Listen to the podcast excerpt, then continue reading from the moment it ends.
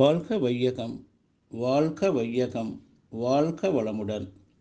ஆசான் அருள் தந்தை வேதாத்ரி மகரிஷி அவர்களும் இறைநிலையும் என்னுள் சுக்குமமாக எழுந்தருளி. ஐந்து நாலு ரெண்டாயிரத்தி இருபத்தி ரெண்டு செவ்வாய்க்கிழமை. இன்றைய நாள்காட்டி வரிகளுக்கான கவிவரிகளையும் அதற்கான விளக்கத்தையும் சிறப்பிக்க வேண்டுமாய் சங்கல்பம் மேற்கொள்கிறேன்.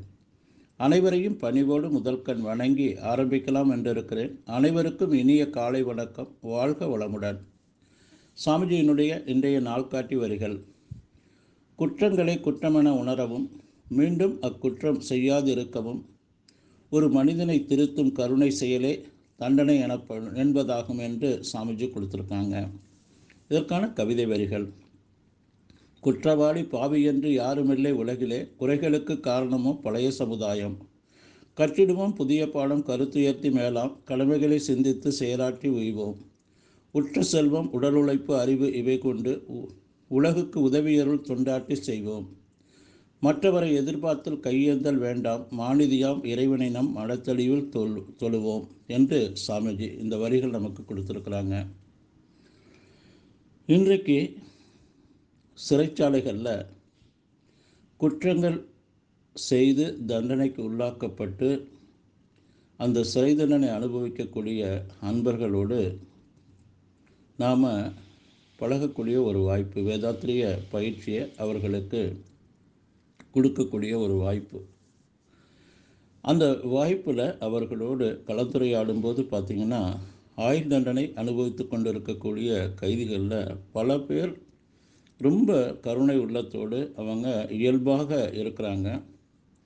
அதில் குறிப்பாக ஒன்றே ஒரு உதாரணம் மட்டும் எடுத்துக்கொண்டு இன்றைய சிந்தனையாக நம்ம பார்ப்போங்க. ஒரு இளைஞன் இருபத்தேழு வயது அவன் ஆயுள் தண்டனை அனுபவித்து சிறைச்சாலையில் இருக்கான்.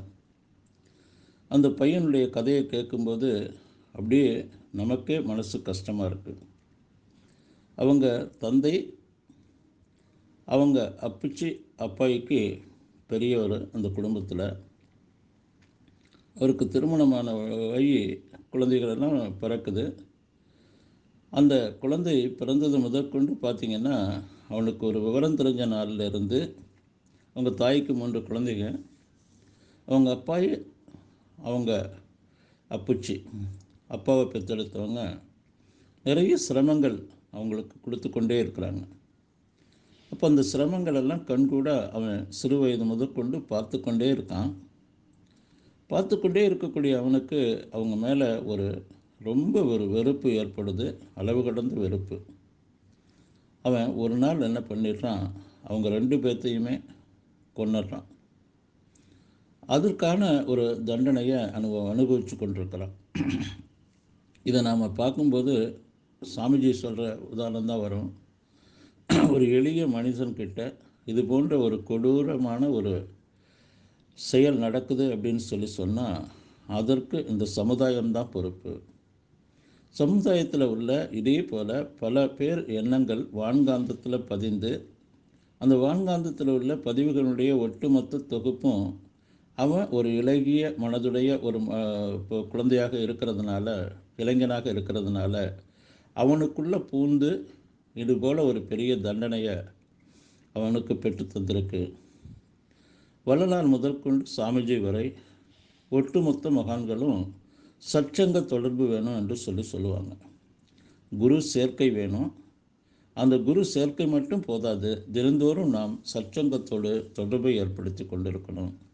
அப்படி நாம் ஏற்படுத்தி கொண்டு இருக்கும் பொழுது நாம் அந்த கருணை உள்ளத்தோடு நாம் வாழ முடியும்.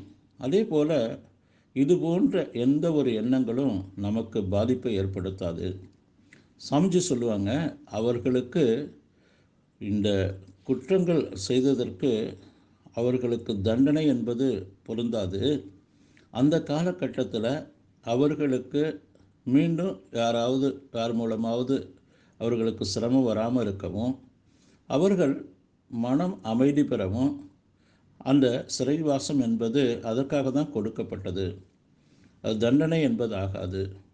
அப்போ ஒட்டுமொத்த சமுதாயத்தினுடைய ஒரு முரணான எண்ணம் ஒரு எளிய மனிதனுக்குள்ளே பூந்து அவங்க குடும்பத்தில் நடந்தக்கூடிய அந்த சூழ்நிலைக்கு தகுந்தாற் போல இருக்கிறதுனால இந்த போல் ஒரு பாதிப்புகள் ஏற்படுது. இந்த பாதிப்புகள் எல்லாம் இல்லாமல் வாழணும்னு சொல்லி சொன்னால் வேதாத்திரி மகரிஷி அருள் தந்தை வேதாத்திரி மகரிஷியினுடைய குரு சேர்க்கையும் இறைநிலை இணைப்பும் அதே போல் அந்த பயிற்சியை மேற்கொண்டால் நாம் ஒவ்வொரு நாளும் அன்பும் கருணையோடு மகிழ்ச்சியாக வாழலாம். இது போன்ற எந்த சூழ்நிலைகளும் யாருக்கு அமையாது என்று சொல்லி நன்றியோடு நிறைவு செய்து கொள்கிறேன். என்னுடைய சிந்தனையை வாழ்க வளமுடன் வாழ்க வளமுடன் வாழ்க